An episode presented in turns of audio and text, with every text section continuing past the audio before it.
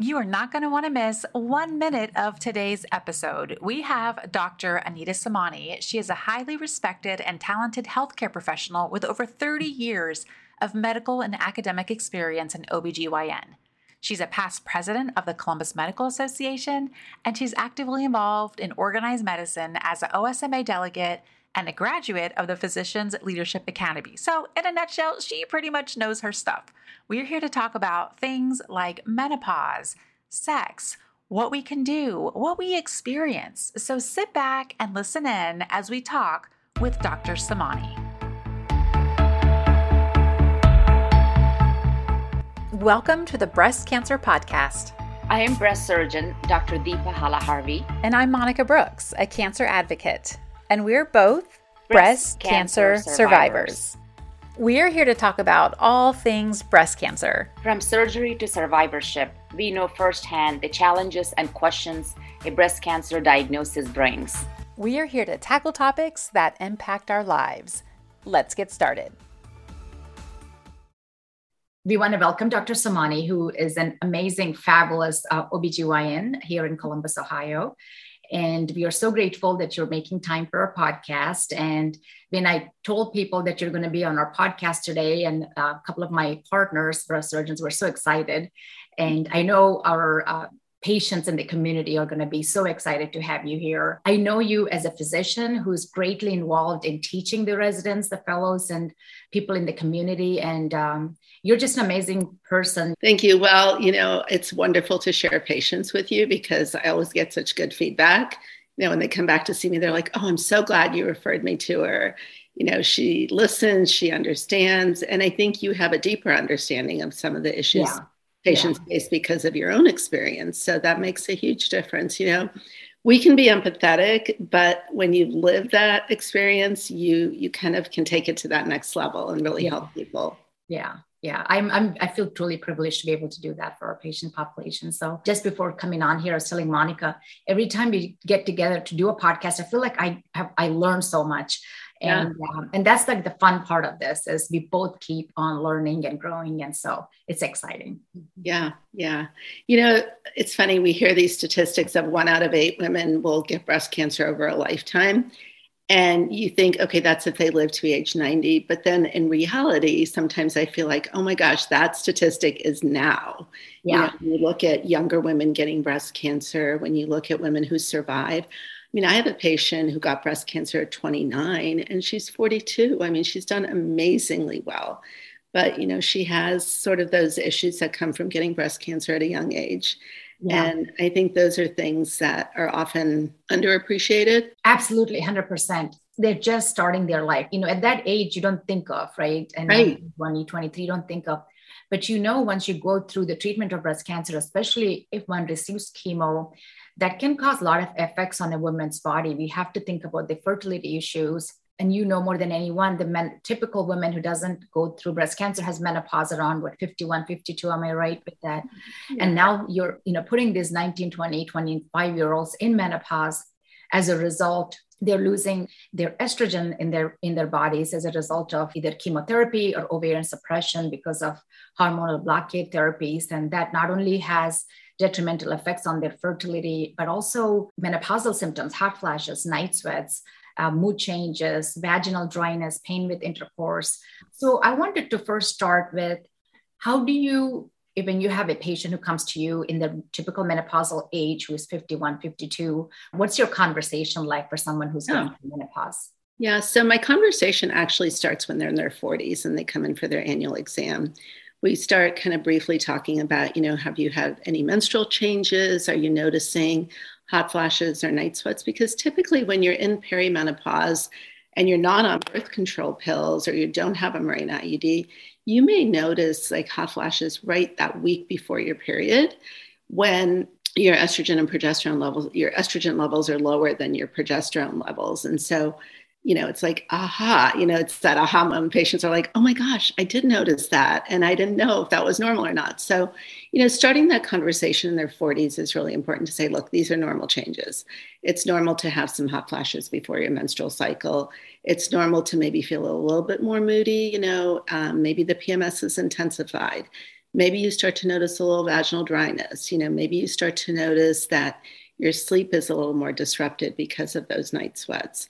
So, those are things that really do start in your 40s. Some other less known side effects of menopause and perimenopause are things like joint pain, brain fog. You know, I have a lot of patients coming in saying, Oh my gosh, I can't remember anything. I'm like having to make lists, or I like just can't focus and concentrate. And if you if you remember basic science which most of us don't estrogen receptors are found throughout the body i mean you will see estrogen receptors in your brain and your heart and your bones you know.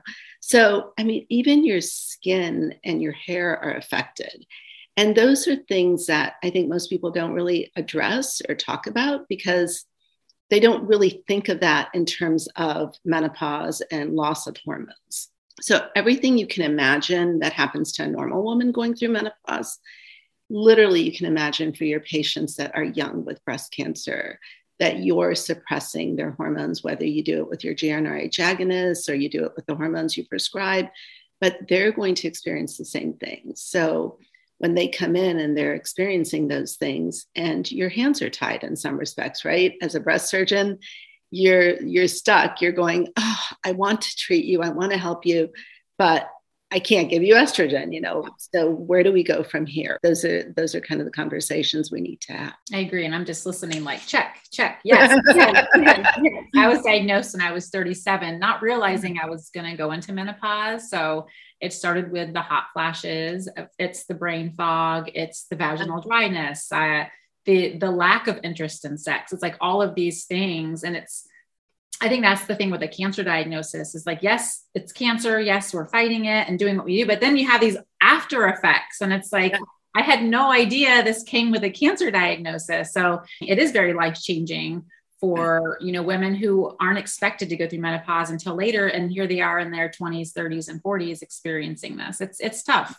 And i think the other thing you know when you mentioned libido i mean so many of these women are, are juggling multiple things right? You have young kids you have a busy job yeah. and those things affect libido also. And then you throw into it the whole hormonal changes. So it is something that kind of impacts the whole process. What are some ways when you have a patient maybe who isn't expected to go through menopause in their 20s and 30s? What, what how do you try to help them? There's a whole range of non-hormonal things we can do. Um, unfortunately, women's sexuality has never been addressed as much as men's sexuality. Yeah. I mean, I've had patients say to me, How come my husband's Viagra is covered and my vaginal estrogen is not covered? Right. Right. I yeah. mean, it's insane. And I think this is where I think political advocacy as a physician comes into play because for so many years you look at how is research done. It's done looking at women often are excluded from studies. You know when you look at um, political advocacy how did we make huge strides in terms of coverage for women for implants? You know that was something that was not covered until we started speaking out and saying look you know, for women, this is a body image issue and you need to cover implants or the mammograms, you know, those the extra testing for the dense breasts, you know, it became something that was required again because of political advocacy. So I think that when you when we think about the next steps, you know, with more and more younger women being impacted by breast cancer, there are non-hormonal treatments, there are prescriptions for libido, but they're not covered. So even if I offer them to my patient and I say, look, there's two different things, one's comparable to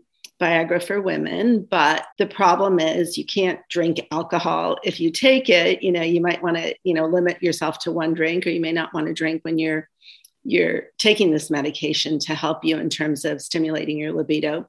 The other one is fairly new. It's come out on the market recently. It's in a subcutaneous injection that you're supposed to give yourself a few hours beforehand. So it's kind of like stimulating your libido, but you have to want to plan to have sex. So there are things that we're finally getting out there and now it's just a function of getting that coverage, getting, you know, that that ability to say women's sexual needs are equal to men, right? Right. We we need to be able to offer these options to our patients who cannot take estrogen, whether it's from the hormonal changes now they have vaginal dryness, but then even worse, they may end up with vaginal stenosis where it just people will say it feels like my insides are ripping apart. because the loss of elasticity, the loss of collagen, those things impact. And then if you're if you're afraid to have sex, you don't have sex, so then it makes it worse. And again, you know, you tell your patients, "Oh, one of the best things you can do is frequency of sex." I mean, I tell patients that in menopause too. I'm like, have sex more frequently. It will help it's like exercise, right? Yeah. You know, we ran into each other on a run, and it's like if you don't exercise, you lose those muscles. Yeah. So yeah. Same thing. If you're not having sex, you're losing those muscles. You know, and I tell, I mean, even like when you think about like pelvic floor disorders, like prolapse, I mean, you have to exercise those muscles. So I kind of put it into that context when we talk about and and again, sometimes if you don't have that urge to have sex, but you just think, okay, I'm going to get my lubricants. I'm going to do this. And then you, you naturally get in the mood, right? You kind of start out and then all of a sudden you're like, oh yeah, this is fun, you know? So mm-hmm. I think that's where it's really important to bring those things together, bring the political advocacy together as, as doctors, and then talking to our patients about non-hormonal options that you know we do think and even like our american college of obgyn says that you can use vaginal estrogen for breast cancer survivors you know the other area where um, you and i share patients are those patients that are doing prophylactic surgery Correct. You know, whether they're brca1 and they're removing their ovaries at age 35 their tubes and ovaries or they're 45 and they're BRCA2 survivors and they're coming in to discuss prophylactic surgery, whether it's mastectomy or hysterectomy or oophorectomy, those patients need to recognize and understand that after surgery, they should take estrogen, that we should support yeah. their use yeah. of estrogen, not only for the, the sexual vaginal health, but for the mental health. You know, when you think about dementia, when you think about bone loss, cardiovascular disease, I don't put people on it preventatively anymore, but in those circumstances, you have those special circumstances where you do want women to be on estrogen to support their brain fog or to support their bone health or their heart health. You know, if somebody says, Oh, I don't have a history of cancer in my family, but I have a history of heart disease and bone loss, you know, and they're going through menopause and they're having hot flashes and they're not like genetic carriers. They're people who I would really strongly encourage them to do hormone therapy and then the next question is for how long? Do it for five years? Do you do it for 10 years? There are a subset of women, and depending on the studies you look at, it can be anywhere from 20 to 30%, who will have hot flashes, night sweats, more common menopausal symptoms, even into their 70s and 80s. So um, I'm old enough to have gone through the 2002 Women's Health Initiative yeah. when everybody was told, go off your hormone therapy, you shouldn't take hormones, period. And I had women come back who were in their 60s and 70s and 80s, and they said, I don't care what your studies say. I feel old. I don't sleep well. My joints hurt. You need to put me back on my hormones. And so, again, having that conversation was really critical. And I think it's the same thing with our breast cancer patients, whether they're genetic carriers or they're young women who've had breast cancer, and now you're, you know, having these conversations with your gynecologist. You more and more we're tailoring therapy, right? You know, even when you think about gene therapy or immunotherapy, we are tailoring tailoring therapy to the individual. It's very personalized care these days. Yeah. So if I if I have someone who says, you know what, I'm not a BRCA carrier, I have triple negative or I have estrogen positive, you know, we have the discussions of here are non-hormonal options. There are water-based lubricants, there are vaginal moisturizers, there are silicone-based lubricants. I think people get those confused. Like when I talk about vaginal moisturizers, I talk about in the context of, you know, when your skin is dry in the winter and you put lotion on your skin, that is what a vaginal moisturizer is. You, you use it two or three times a week. It helps supplement and keep that moisture in the vaginal tissue but the lubricants are going to be for when you're having intercourse. And the silicone based lubricants may be more helpful for breast cancer patients. If they're using condoms, if they're worried about STDs, then I would recommend obviously water based lubricants with condoms so that they get more protection. But that being said, you know, the younger patients, you may start them on the vaginal moisturizers right away before they tip into the, oh my gosh, it's painful, I have dryness.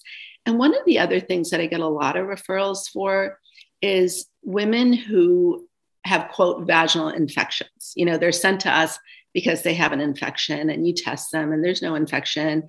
And then, you know, you you treat them or you reassure them and then they come back a month later, oh, I have that infection again.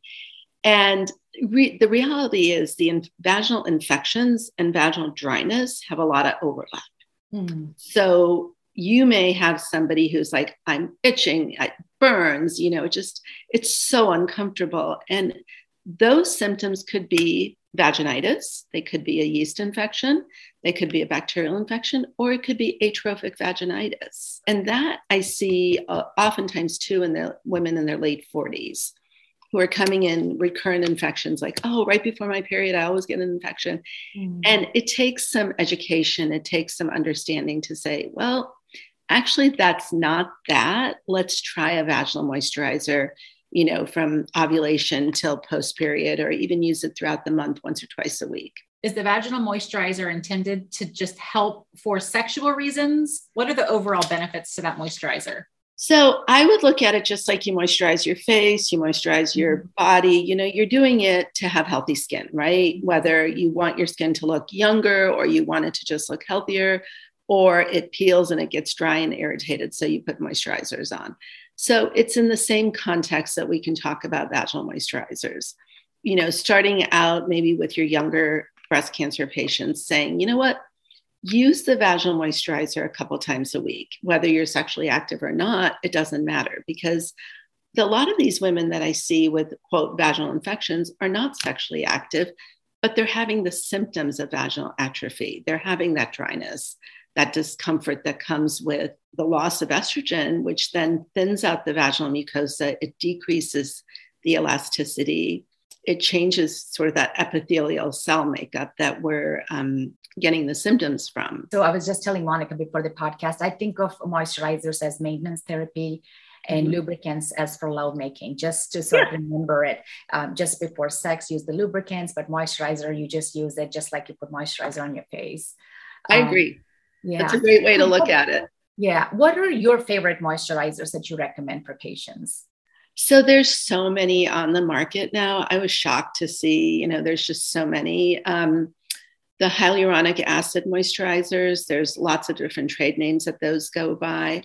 Replens is an oldie but goodie. You know, that's a little bit less expensive. Some of the the hyaluronic acid moisturizers. I mean, you know that we use that for skin um, for anti-aging, yeah. yeah, anti-aging purposes. So same thing there. And I mean, I don't. I kind of looked online just to kind of get a sense of okay, what what all is out there in terms of trade names, and it's incredible. Yeah. So, but you have to be willing, and again, because these aren't prescription, right. you know, you're you're having to pay a substantial amount for some of these medications, and I think that again is is a barrier to yeah. women being able to get them and use them regularly. Yeah. So if it, if cost is an issue, I might recommend you know people start with just doing it once a week and seeing if that's enough to maintain their their vaginal moisture.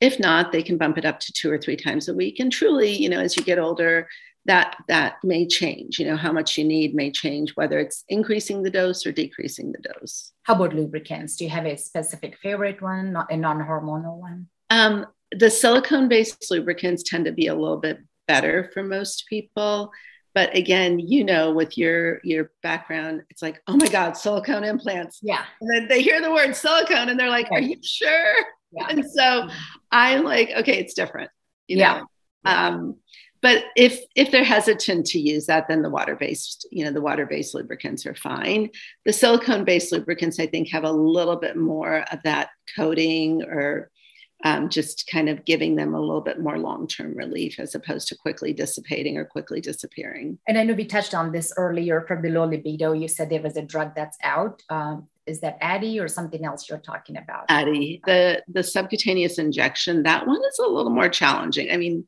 yeah, I think a lot of your patients are doing monthly injections, and they're yes. going, "Really want me to do another injection?" Yeah, yeah. It is so difficult to be a woman. I mean, we have so many yeah. things to face.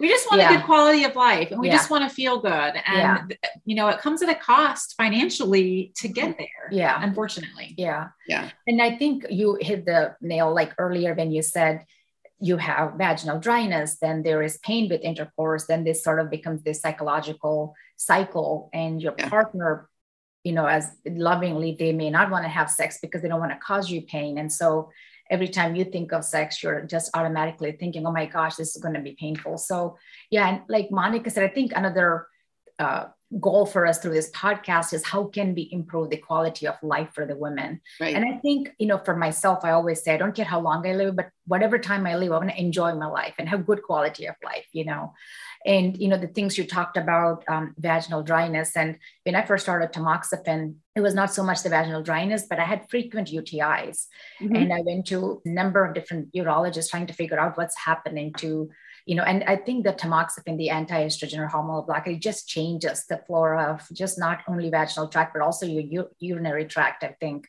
And that's what the doc, the urologist told me. And I had never heard that before. And yeah. so th- these are all real life issues that we face. And um, just, you know, having this knowledge and asking your physician what's the right thing for you and starting with the non-hormonal therapy to you know hormonal therapy. And as a breast surgeon as much as i say no estrogen i would say it's okay to use a vaginal estrogen cream if your gyn is on board with this and maybe less frequency as someone that had cancer or did not have cancer rather. The whole thing about having sex is just preventing stenosis preventing atrophy and you know just frequent use. And i think we as physicians as breast surgeons unfortunately we just don't have time in our day to explain those things to the patients to get that knowledge that mm-hmm. it is important that you have sex maybe you want to schedule it just like you schedule a meeting or you know like it's maybe schedule it three times a week or whatever that works for you um, it's really important to put that on the calendar so yeah, yeah. So speaking of that, the drug is called Vyleesi, V Y L E E S I. It's um, it's when you know our patients don't know how to pronounce things. Brem, bremelanotide, B R E M E L A N O T I D E. So it's been treated. It's been approved to treat hypoactive sexual desire disorder. So that's one of the the new the newest ones out there. While we are on this topic, I also want to see what your take on vaginal lasers for cancer patients? Yeah, you know, there's pros and cons to it. We have the Mona Lisa touch in our office. I will tell you just from clinical experience, it's not 100% effective. Yeah. Um, some patients do really well and notice an improvement. And when you mention UTIs, that is another area that the vaginal lasers can help. Stress incontinence, urinary urgency, and frequency oftentimes go hand in hand with the loss of estrogen. And again, because the bladder has, guess what? Estrogen receptors. Right, right. So I, like you, have seen patients, you know, like you were experiencing where they're like, oh my God, I have a UTI, I have a UTI, but the cultures are always negative. Negative, correct. Yeah. Same. And you know, you you are literally going, well, it's not an infection. It is a result of this loss of estrogen that you're experiencing those women actually respond really well to low doses of vaginal estrogen. And the lowest doses out there, like four micrograms. There are 10 microgram tablets. You can do the creams. One thing that we really haven't addressed is the idea of doing the DHEA or yeah, the yeah. um, the non-estrogen vaginal supplements. So you can do compounded testosterone. You can do the Intrarosa, which is the progestin or the DHEA inserts. So, those are some other options that kind of fall into that non estrogen hormonal, but not there to worry someone, you know, if yeah, they're concerned yeah. about yeah. their breast cancer status. So we do we do have that. Again, I run into, oh, my insurance doesn't cover that, or yeah. the compounding testosterone is really expensive but there's options out there right like yeah. you can at least say okay have these choices now you have to decide kind of you know risk benefit ratio as well as cost benefit ratio this is such great information for anyone that's listening to this mm-hmm. podcast mm-hmm. and it sounds like talk to your doctor we've you've mentioned some really great options for them to consider or to bring to their doctor but uh, as a patient i think it's important to know that young women who listen to this or whatever age is that you're not alone. And the the, the pain you may be experiencing dr halaharvi you mentioned psychologically as well it can put a lot of anxiety in our lives dealing with things we weren't made to deal with whether it's cancer or the pressure to have sex or pressuring ourselves or the effect it has on our partner. These are all real things that can sometimes come with a cancer diagnosis. So just know that you're not alone in, in experiencing this at a really young age or even an older age as well. I would also say, like in medical school, we were not taught any of this. Yeah, I agree. I really, and actually, I wanted to say, I just like went through this huge textbook and I just got this. It's the newest edition to just to kind of see do they talk about it anywhere in the survivorship issues? They really don't. If they do it's like two sentences. And this is such an important topic for other physicians who's listening to this podcast. We have to have the conversations with patients. And sometimes some of my male colleagues i think feel uncomfortable bringing the topic up but it's really important for the doctors to ask. But if you're a patient ask your doctor and they mm-hmm. have to talk to you about it. And don't be silent yeah. So, one thing I would say is when patients come in for an annual exam, you know, there's so much that you want to cover in that annual exam that I almost appreciate it more when somebody schedules a separate appointment. Yeah just to go through these Correct. issues. Yeah. I didn't know you could do that. Like I did, I mean, that sounds silly, yeah. but it makes perfect sense. I, I, never, it never crossed my mind to do something. Yeah. When you call, just say, I want to schedule an appointment for a consultation to discuss, you know, the problems that I'm having with these symptoms, whether it's menopausal symptoms, whether it's just the vaginal dryness, sexual libido issues, but and and some people are very private. They don't want to tell the front desk that. So I would just say yeah. I would like to schedule a consult. That way I have time or your doctor has time or the physician you go to, the breast surgeon, whoever it may be, has the time to address that. They're not feeling like, you know, one hand on the door and that most important question is being asked and you're doing them a disservice right because yeah. i always feel like oh why why you know then and then i kind of have to backtrack and say you know i really really want to talk about this with you but in the confines of an annual exam, we probably can't address it adequately. So let's schedule another appointment. Oh, I love that's like yeah. such great advice. Yeah. Thank you.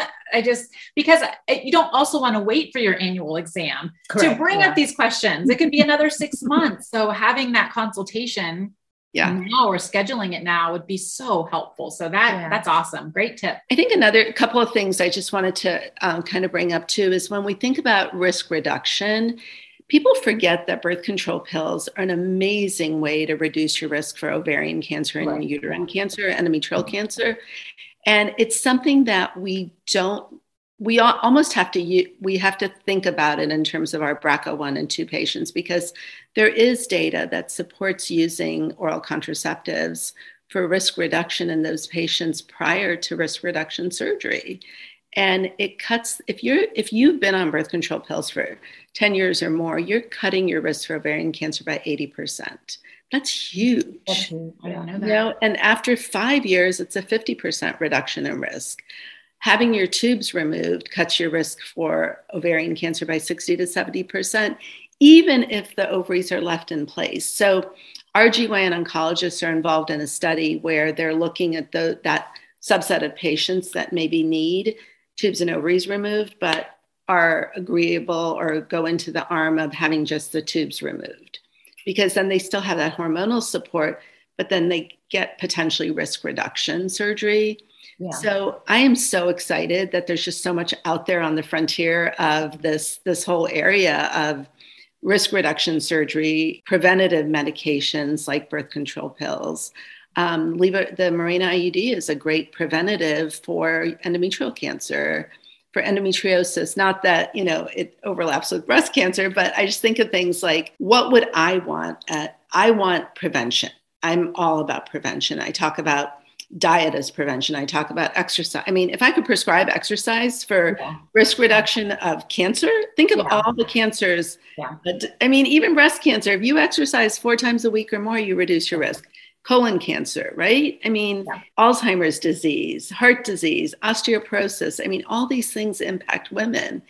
And I think as a society, we've gotten so dependent on drugs to drugs. treat as opposed to preventative care because there's no mm-hmm. money in prescribing exercise. Right. You know, there's no money for us in prescribe and, and for physicians, we're not making the money anyway. But when you think about research, like why aren't things like exercise researched yeah. more why aren't things like our what we eat you know why aren't those things adequately researched it's because there aren't companies backing up the research, right? Yeah.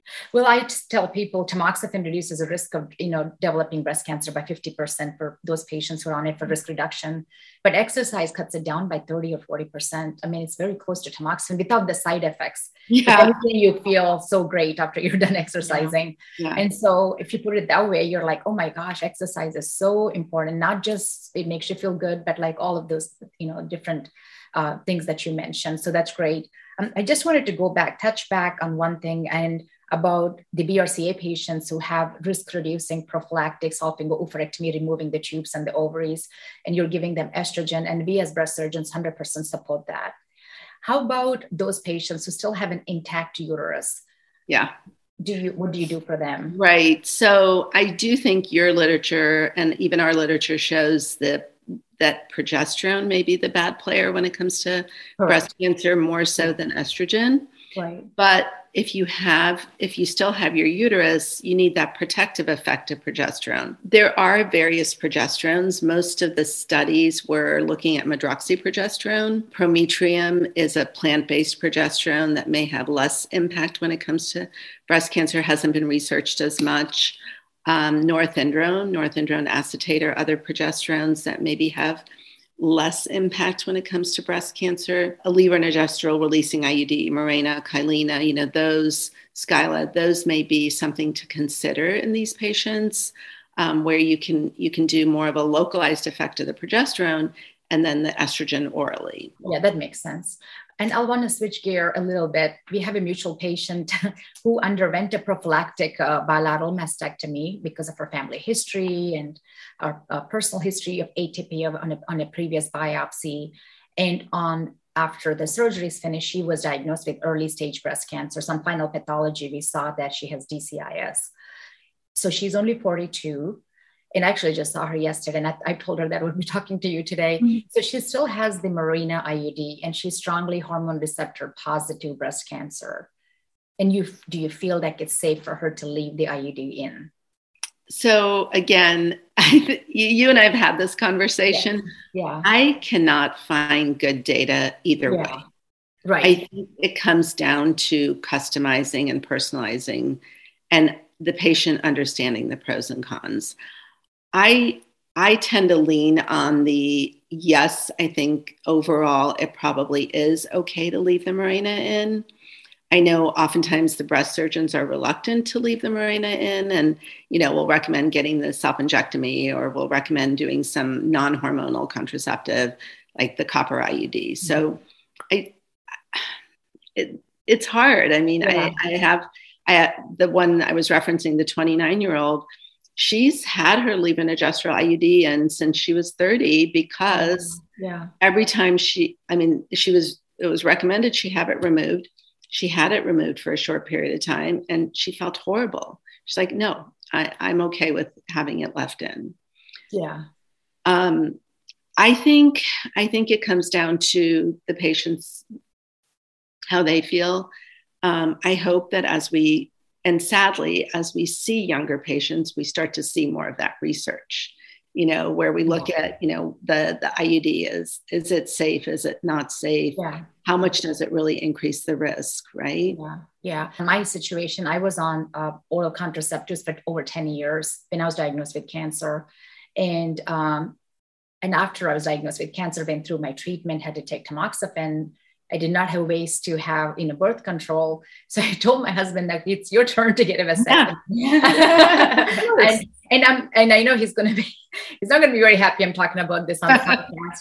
But I think I do want to talk about it because I think that is another option. And I was talking mm-hmm. about that to the patient is you have done everything, you've had kids, you've gone through all this. Maybe he needs to do something to help you with this. So he you can know, take one for the team. Yeah, there you go. And that's what exactly what I said. Yeah. And why why isn't that addressed more? I mean, I always talk yeah. about that. When women come yeah. in and they ask, you know, I'd like to have a tubal ligation or I want to have my tubes removed. I'm like, has your husband considered getting a vasectomy? Yeah. No, yeah. I mean, I think that's an important question. No, I, I, think it's something we need to talk about. And that's purposefully I brought that up. My husband was super scared of needles. that's why I'm like, okay, buddy, I just gave birth to two kids. So you can do something for this for our team. So, and he did. He, I mean, he did great. And it's an outpatient procedure in the office. Like, I mean, compared to, eh, you know, tubal ligation, you have to go to the surgery for that. So right. I think that's something that we should offer and talk to our patients about. That's definitely an option. Yeah um, you know, you mentioning your husband and being embarrassed, but I think we yeah. should talk more openly yeah. about yeah. this. Like, we it shouldn't be this thing we carry with shame if a man has a, mis- a, a, vasectomy, and here we are with our mastectomy or whatever. Right, you know, like it shouldn't be like shamed at all. It's, right. it's a it's a normal thing to happen to have done. Yeah. yeah, So there was one other thing that I prescribe a fair amount that I feel like people don't know much about, which is raloxifene or Evista. Oh yeah, yeah you know in in women who are postmenopausal have osteopenia or have a risk for you know family history of breast cancer um, or even heart disease i i talk about evista quite a bit and i didn't know what your thoughts are on evista yeah. i i think it's a great drug but then people are like oh but i got hot flashes on it or you know i had leg yeah. cramps on it and i think well overall there's more benefits than the yeah. side effects. So there is a star study uh, star a preventative study that looked at tamoxifen and raloxifene and the reduction of invasive breast cancer was pretty similar to, to, uh, to raloxifene and tamoxifen up to 50% reduction of developing invasive breast cancer. But raloxifene did not prevent non-invasive cancer such as dcis mm-hmm. as did the tamoxifen did do that. There were more vasomotor side effects with tamoxifen than they were with raloxifene, which is why I think raloxifene is more tolerated. Uh, and also it works for osteoporosis. So mm-hmm. um, I, I, think it's a great, great option. So, so for some reason, uh, breast surgeons, we haven't bought into it too much. Uh, I think because of the data that it doesn't really do a great job of preventing non-invasive cancers, right. and it's only been studied in the postmenopausal women, and I know that's that's who you're prescribing it to. So I'm surprised at you know I recently talked to a patient about it, and she's like, I've never heard of it. Yeah, it's old school. I said it's been around for 20 years at least. You know. Yeah, yeah yeah no that's a great point. That's and we actually do talk about it in our didactics uh, with the with our fellows and residents. And part of the reason that we don't prescribe as much is uh, because of you know yeah. not having as much effect on the non-invasive cancer. Yeah. This has been so amazing so wonderful. Dr Somani you are amazing. Uh, you're doing such great things not just you know being a patient advocate and wanting the best for the patient helping her improve quality of life but you're there locally, nationally, you know, advocating for these women with your, your political advocacy and that's really really well appreciated. I am so grateful to be your colleague and i'm so grateful to share patients with you and thank you so much for for this podcast and making the time to you know yeah. to i know how busy you are and you are rounding today and you still make time for us. So, so, so one one other quick comment on that you yeah. know and i'm always all about you know this idea of we have to you know if we if we don't vote we can't complain. If we we can't impact legislation. So here in ohio there's another primary in august before the general election. So i really want to encourage people listening to this podcast to make sure you're registered to vote. Yeah. Make sure you know who your candidates are and that you look at what are they doing in the healthcare space. I mean across the board we all see our patients struggling with the cost of medicine versus the cost of food versus the cost of gas. And what is going to go down the tubes is the medication first, right? Yeah. Yeah. So I really want to encourage people to like get out their vote, think about, you know, pushing Congress to look at universal health care, to look at something that cover because outcomes are better once you get to Medicare. Outcomes are better for hypertension, for diabetes, because those patients have coverage. Mm-hmm. Yeah. Yeah. You know, one of my favorite quotes is be the change you wish to see in the world by Mahatma Gandhi, and you are living it. You're you're making that change that you're mm-hmm. hoping and dreaming for others. And I think, you know, when you're gone, that's your legacy. That's what you're leaving behind. And you're making a change for this world. So it's such a privilege to have you here today. Thank you Thank so you. much. Thank you. I really appreciate you asking me to come on and you know pontificate about all the things that I think are so important. Thank you so much. Thank you. Thank you. Bye bye. Bye.